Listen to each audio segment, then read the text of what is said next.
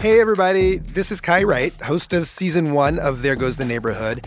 And the team that brought you that season has been hard at work, not on another neighborhood series, but on another podcast that we think is really important. It's called Caught, and it's all about the lives of young people stuck in the juvenile justice system. We think that you will be really interested in it, and we'd love you to listen to it. So here's episode one. And hey, if you like it, go subscribe. Caught The Lives of Juvenile Justice. Thanks. I, I explained to you last night that the bricks were starting to fall and they were all going to come crumbling down. Uh, all the evidence we've got, we know that you were there. So that's where we need to start. And that is where we are starting to. The feeling of getting caught. That moment when you just you cannot run, you cannot hide. It is time that you face the consequences for what you've done. Were you there? Yeah. Why didn't you tell us last night? Because I was scared. Scared. Young and scared. You know the feeling I'm talking about. I mean, really scared. Think back to it. That moment when, like, you're hiding in your friend's house or wherever, and you're thinking, God, if I can just get away with this, if I can just not pay for what I've done this time, I will not do it again. After what happened happened, I went to the bathroom and I just looked at myself. And when I looked in the mirror, I felt like I wasn't looking at myself. And yet, the consequences, they still come. So then what? What happens after that? For a lot of us, honestly, we pay some kind of price for our mistakes and we move on. Maybe we learn something, hopefully, we grow a little. But for others, the dumb, destructive choices of our youth have a lasting impact. Or the help that is clearly needed, the help that those choices suggest we have to get, it never comes. I wouldn't even wish like jail on nobody, like, cause it's not a nice place to be, and it's like hard to be here. You be in a pod with people you don't like, but you can't do nothing because if you do something or say something wrong, you're gonna get in more trouble or locked down.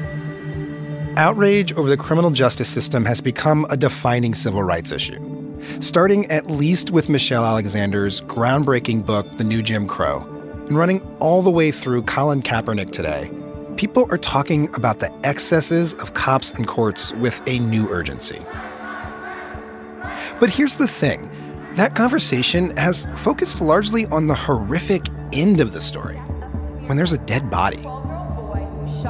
So, in this podcast, we're going to instead look at the moment when young people first collide with law and order and the lifelong mark it makes on them. We've all heard this stat America incarcerates more people than any country in the world. Well, that starts young. On any given night, roughly 53,000 young people are in some form of lockup. Like, that's more than a sold out crowd at a Major League Baseball game. And nearly 60% of those kids are black or Latino. These are our kids, all of them. They're our future. And yet, it's too easy to just put them away somewhere and forget about them. That is, unless it's your family, your sister or your brother, your son, sitting in lockup. I'm Kai Wright, and this is Caught. He was always dressed in a costume, running around the house, a Spider Man costume. He wanted to be a superhero. oh yeah, I remember that too. He used to always say, Spider Man, Doodle Man, come around the town. That's my childhood. This is Z. It's not his real name. We're going to conceal his identity. But we met Z and his mom two years ago when we were recording the stories of kids held in a juvenile detention facility in Queens, New York. Free me, free me. No, stop. He's 16 years old here.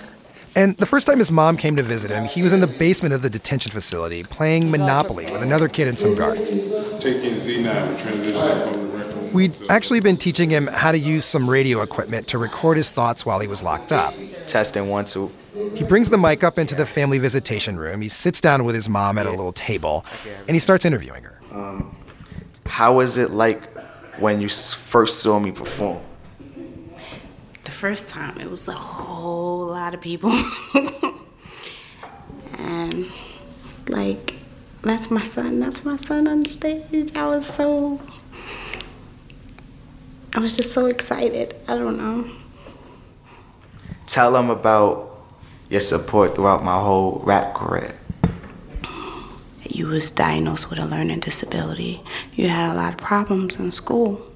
So I had to think of a way where you would catch up with the other kids and we realized that you liked music. Because every time I put on the radio, you would sing with me and we would dance. And so I thought I should go get a dictionary. I could trick him into learning all the words in the dictionary. Then I was like, look, you can get words out of this book and you can use it in your songs. That's when I knew that you was talented. When you was about eight, nine years old, uh, you made a video to Bouncing Like a Bunny. Honey's lazy money, keep him bouncing like a bunny. Honey's lazy money, keep him bouncing like a bunny. Bouncing like a bunny, bouncing, bouncing like a bunny. Bouncing like a bunny, bouncing, bouncing like a bunny. It's Z Money, baby. Far Rock made me. The haters stay hating cause I'm fresh like Jay Z. When I get. It just looked like a music video. Yeah, it looked professional. I was only like eight or nine years old. I still think that would have been a hit. Yeah. Never gave up. There was many times you was like, oh, mommy, I don't want to rhyme no more. I don't want to sing. And I used to be like, why? He was like, because I'm just never going to go anywhere. I was like, no, you are. You're good. I always thought he was going to be another Jay Z or 50 Cent. And now look at you. Yeah.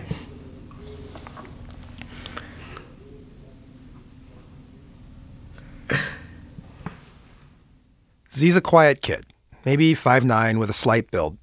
He's the type to look down when you try to make eye contact with him. And I look at him and I just don't see a kid who'd commit a violent crime. Yet, he's in for armed robbery. He and a bunch of friends robbed a store, and at least one of them had a gun, which means somebody else looked at Z and feared for their life.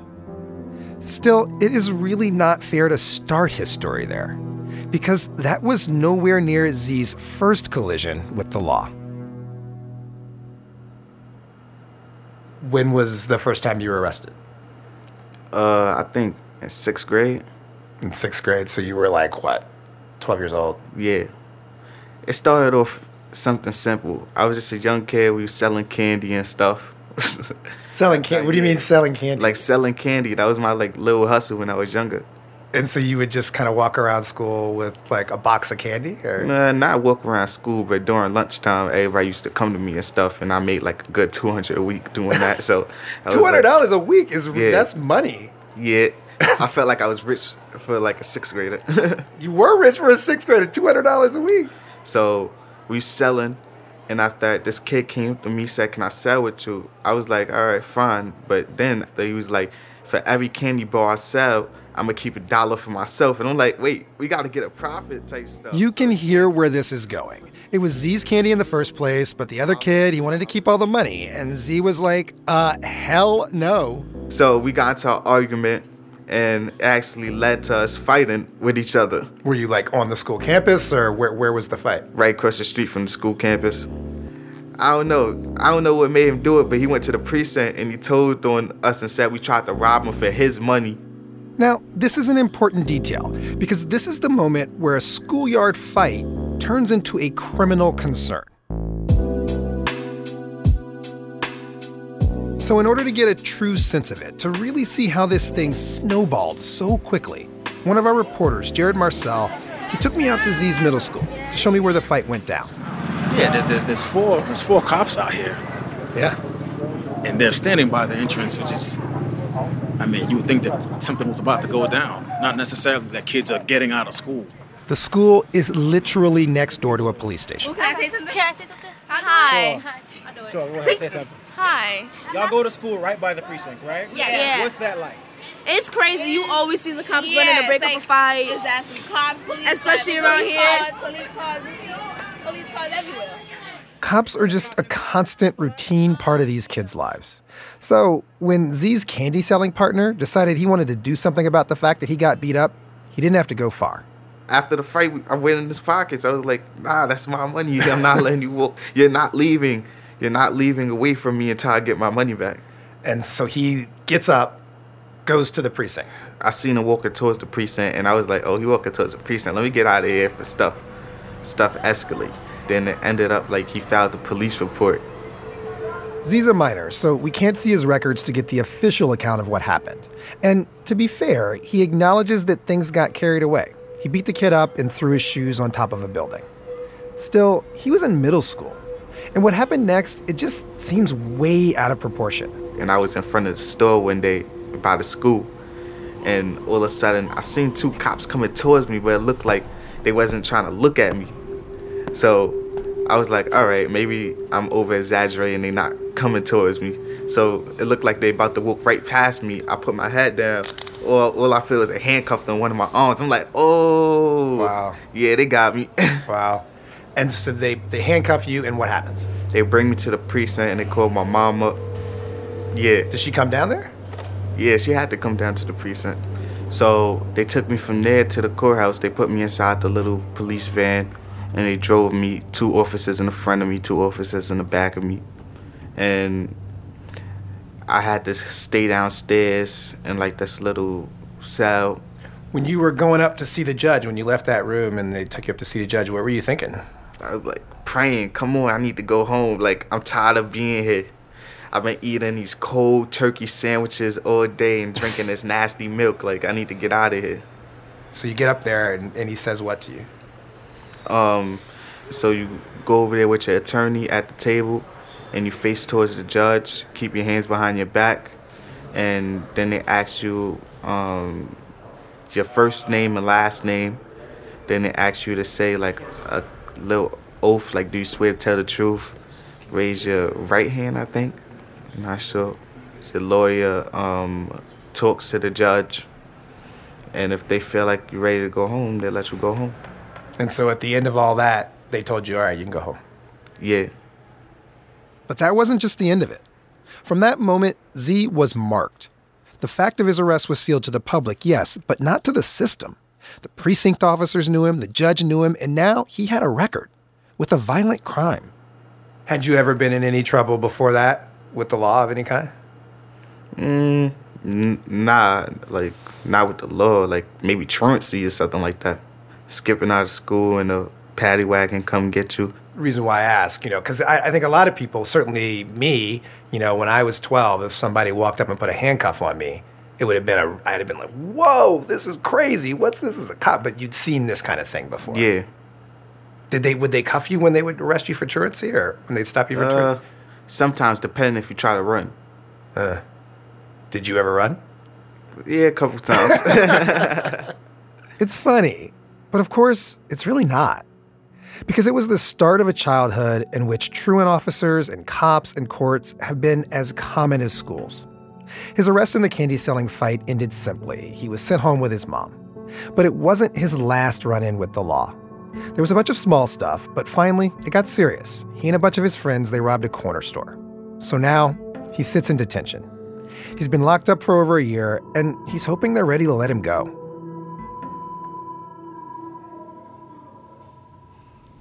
Hopefully, I go home, and if not, do the rest of my time and I'm out of here. That's it. I've already been off and on for like maybe one, maybe like two years. Yeah. Can't do Over and over and I feel over. like I'm in here with you. You're part of my heart. I'm used to waking up to you every day and you coming in my room sitting on the bed. I mean, I I love I love you so much. And I don't wish this on nobody, being in here or anywhere that have to do with incarceration. I just want you to come home so we could be a family again. And that's what a judge will decide whether they do, in fact, get to be a family again, or he's got to stay inside. Later in this series, we're going to go to court with Z and his mom and find out what happens. But first, to really understand what he's facing, we got to pause and back up. all the way to the 1990s. Get your ass up out the car. That's up next.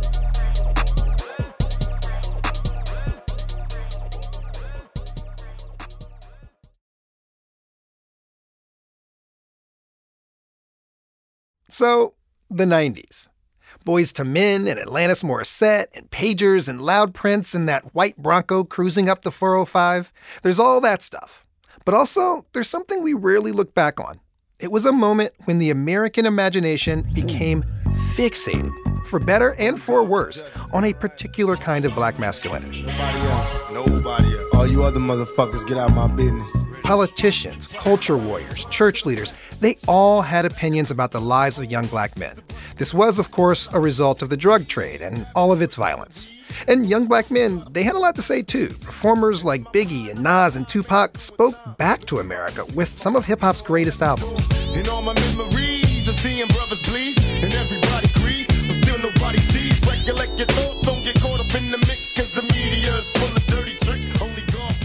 And let's be clear, there was a crime problem. At the start of the 90s, America had a higher murder rate than had been recorded since the 70s. People of all races and classes were truly shaken. Now, for some people, this was a lived problem. They looked around their neighborhood and saw violence that threatened their children. But for most Americans, this was a more distant concern. They watched it play out on the news and they conjured a lurid image. The Hughes brothers captured that image, the one too many people had in their minds, in the classic hip hop film Menace II Society. Now, O-Dog was the craziest nigga alive. America's nightmare. Young, black, and didn't give a fuck. The movie's big plot twist comes from an act that, by this point in the 90s, had become the ultimate representation of just how much of a menace young black men could be. An iconic act of depravity. Get your ass up out the car, nigga. Get the fuck out. Carjacking. It's literally the stupidest crime that you could ever commit. I'm, I'm kind of dumbfounded as a relatively intelligent 16 year old that if I was choosing to commit a crime, like that's the crime I would commit. I'm in the studio with Dwayne Betts, who's going to be with me throughout this podcast. He's going to help me think about how America deals with kids, kids like Z, who commit crimes. And hear me clearly there. We're not going to talk about guilt and innocence here. The kids in just about all the stories we'll tell are guilty. Z is guilty of armed robbery. We know that.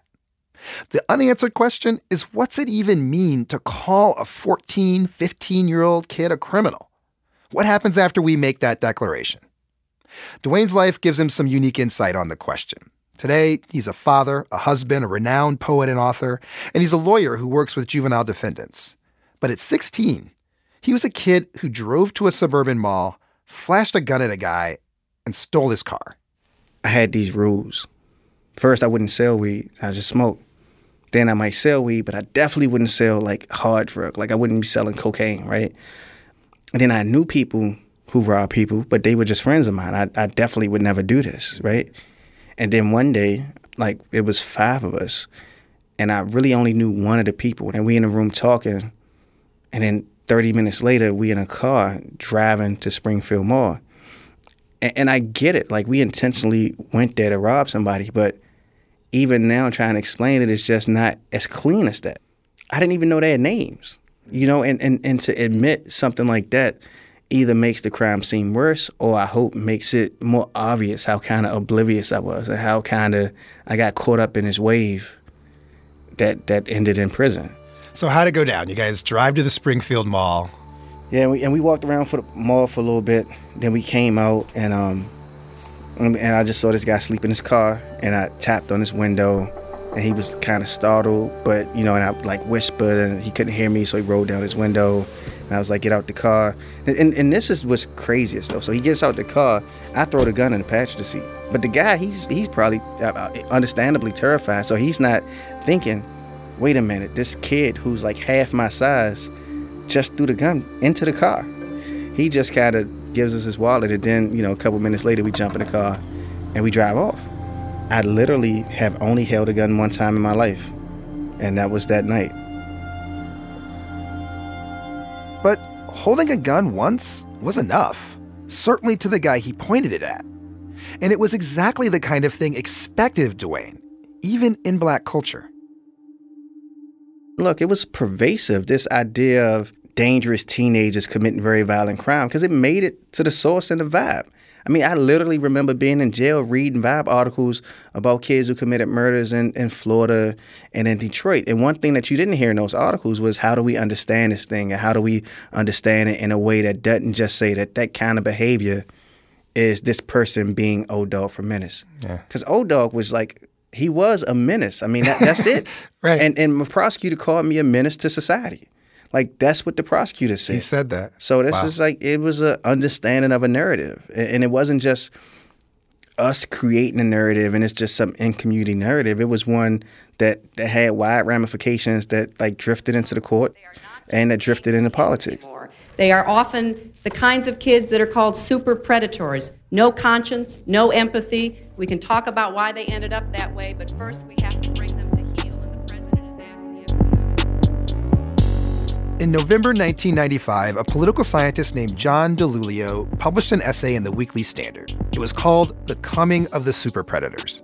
This essay became a huge deal and has come to represent a real pivot point in how, culturally, we think about youth and crime. DiIulio's theory, at its most basic, was that the generation headed towards puberty in the 90s was uniquely depraved because they were growing up in what he called, quote, moral poverty. The essay well captured the panic state that much of America had whipped itself into by that point. It came right after the now infamous 1994 crime bill. America was primed for a crackdown. But DiIulio, his prediction was simply wrong. We were actually at the front end of a historic and ongoing drop in violent crime. Still, the idea stuck. For years, cities, states, feds, they all kept cracking down. and we can drive them out of this city once and for all. Chase them in every neighborhood and get them out of here once and for all. One of the many lasting effects was a huge expansion of local police departments. By the end of the decade, the number of cops on our streets had grown by nearly a third. And Dwayne says all of this, that whole backstory of the 90s, it's the context for what happened to Z more than 20 years later when he got arrested for that schoolyard fight. He says that it's not just the laws and cops that changed, it's a mindset that took hold. My lawyer introduced me to a word very early on. He said, um, "You need to remember this. This is an aberration." I was like, "I have no idea what that means." He said, "What that means is that this is not who you are. Like this happened, and you could own the fact that this happened, but it is an aberration." And one of the things that I think some of the popular culture, and definitely the DiIulio's work, was attempting to do, is um, create this idea in in society that aberrations don't exist when you talk about young black males, young black boys. Like what we do, even if it's a one time thing, even if it's like multiple petty crimes and then some robbery or something, that that is what our identity is and that, that we are actually incorrigible. And what you see is that that didn't just get applied to kids who committed crimes like the one I committed, but it then created a, a- like a school to prison pipeline. And the same kind of logic got applied to truancy, got applied to like fights on the schoolyard. No aberrations. The system we've built accommodates only guilt and innocence. There's nothing in between. No space for the reality that a lot of people are both things at once. Dwayne describes how this all began to sink in for him as he sat in a courtroom at 16 years old, waiting to receive his sentence for carjacking. Okay, so tell me about the day you got sentenced. You know, I knew people would take the stand and sort of be able to say some words about why they felt I shouldn't go to prison. But I, I didn't really have a sense of who would do it, and I had no idea what they would say. So, but the first person came out, and it was my aunt Pandora, and so she she basically said that I was inquisitive, intelligent, and that I had never really been in any trouble before, and that she said that ultimately she felt like it was, you know, I was raised by a single mother, and she felt like my mom couldn't teach me how to be a man and, and couldn't teach me what I needed to know to like navigate the peer pressure that that exerts so heavily on like young black males and uh, apparently like a man might have been able to do that better. Who who who spoke after that? Um, a friend's mom, and and she spoke, and she sort of just said a, a version of the same thing. The dentist cat, uh, he was supposed to be my mentor, but um, what did he say? He said, uh, that I was a good kid struggling with what it meant to be raised without a father. But after that, um, the judge asked me directly if I wanted to say anything. And I was like, yes. I, I had a couple things I need to say, Your Honor. And, um, you know, I, I don't remember everything I said, but the the one thing I said that I know I, that I've always sort of been proud of is that I stood up and said, you know, I apologize to everybody, to my family, to, you know, because you could tell the kind of ordeal it was. People had to take off from work to come. Yeah. But also apologize to the victim. That was easy for me to do. But the other thing I did was, I was like, I don't know why I did it, Your Honor, but I didn't do it because I didn't have a father in the house. But Dwayne, why? Like, I don't know. I mean, if the whole idea here was that they were trying to build this narrative that might get you a more lenient sentence because you were a fatherless child, why not just accept that? Why did Why did you? Well, I mean, it's two reasons. One, I, I, just don't believe it's true, right? But the other part of it is that, like, my mom was in the audience, and my mom did an excellent job in raising me, right? I'm fundamentally who I am as a person now because of my mom, and so I could be a lot of things. But I, at 16, I think I was, I was like unwilling to to let my dad be the scapegoat for this thing that I had done. With the benefit of distance and age, looking back, why do you think it was important for them to create that narrative? Why do, why do you think that's what they went to? If they couldn't think of a reason that made me not culpable for the crime that had been committed, they probably felt like they would have to agree that I should be in prison. And so, not wanting to do that, they reached for the thing that was most obvious. And, and, and it was one of those tropes that, you know, not having a father in the life of a child leads to X, Y, and Z. And even though everybody knew it wasn't true, it was just one of those things that we grabbed a hold of. And, and so they grabbed it. Because there's only two options. You can either send him to prison or figure out why he's not really truly guilty. There's there's nothing in between about what you do for a kid that committed a crime. Right.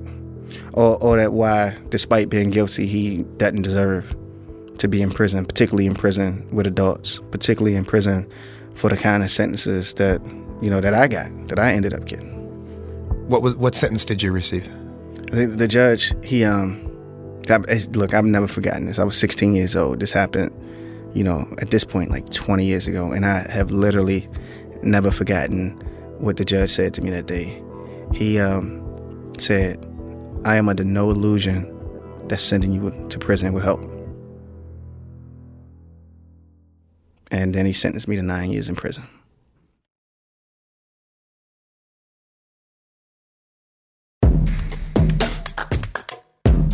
Coming up, Z goes to court. What do you know about my upcoming court date? I know that so far you're you're doing very well here. I know that the judge said that if you can do 30 days of not getting in trouble, you'll be able to come home. That's next on Caught. Caught is a production of WNYC Studios and the narrative unit of WNYC News. This episode was reported by Jared Marcelle, Courtney Stein, and myself, with additional reporting from Simone Cazares. Special thanks to Dwayne Betts for his consultation on the podcast. You should really read his book, A Question of Freedom, a memoir of learning, survival, and coming of age in prison. Also, special thanks to Fee Fam and all of the students at Building Beats, a New York City nonprofit that provides music programs that teach entrepreneurial, leadership, and life skills to youth. This week, we featured tracks from students Taja Graves Parker, Alberto Lugo, and Sean Gary. Casey Means is our technical director, and Hannis Brown is our composer. Our team of talented producers includes Rebecca Carroll, Jessica Miller, Sophia Paliza Carr, and Patricia Willens. Michelle Harris is our fact checker. Kari Pitkin is our senior producer. Karen Frillman is our executive producer. And I'm Kai Wright. Thanks for listening. Caught is supported in part by the Ann Levy Fund, the Margaret Neubart Foundation, the John and Gwen Smart Family Foundation, and the Economic Hardship Reporting Project.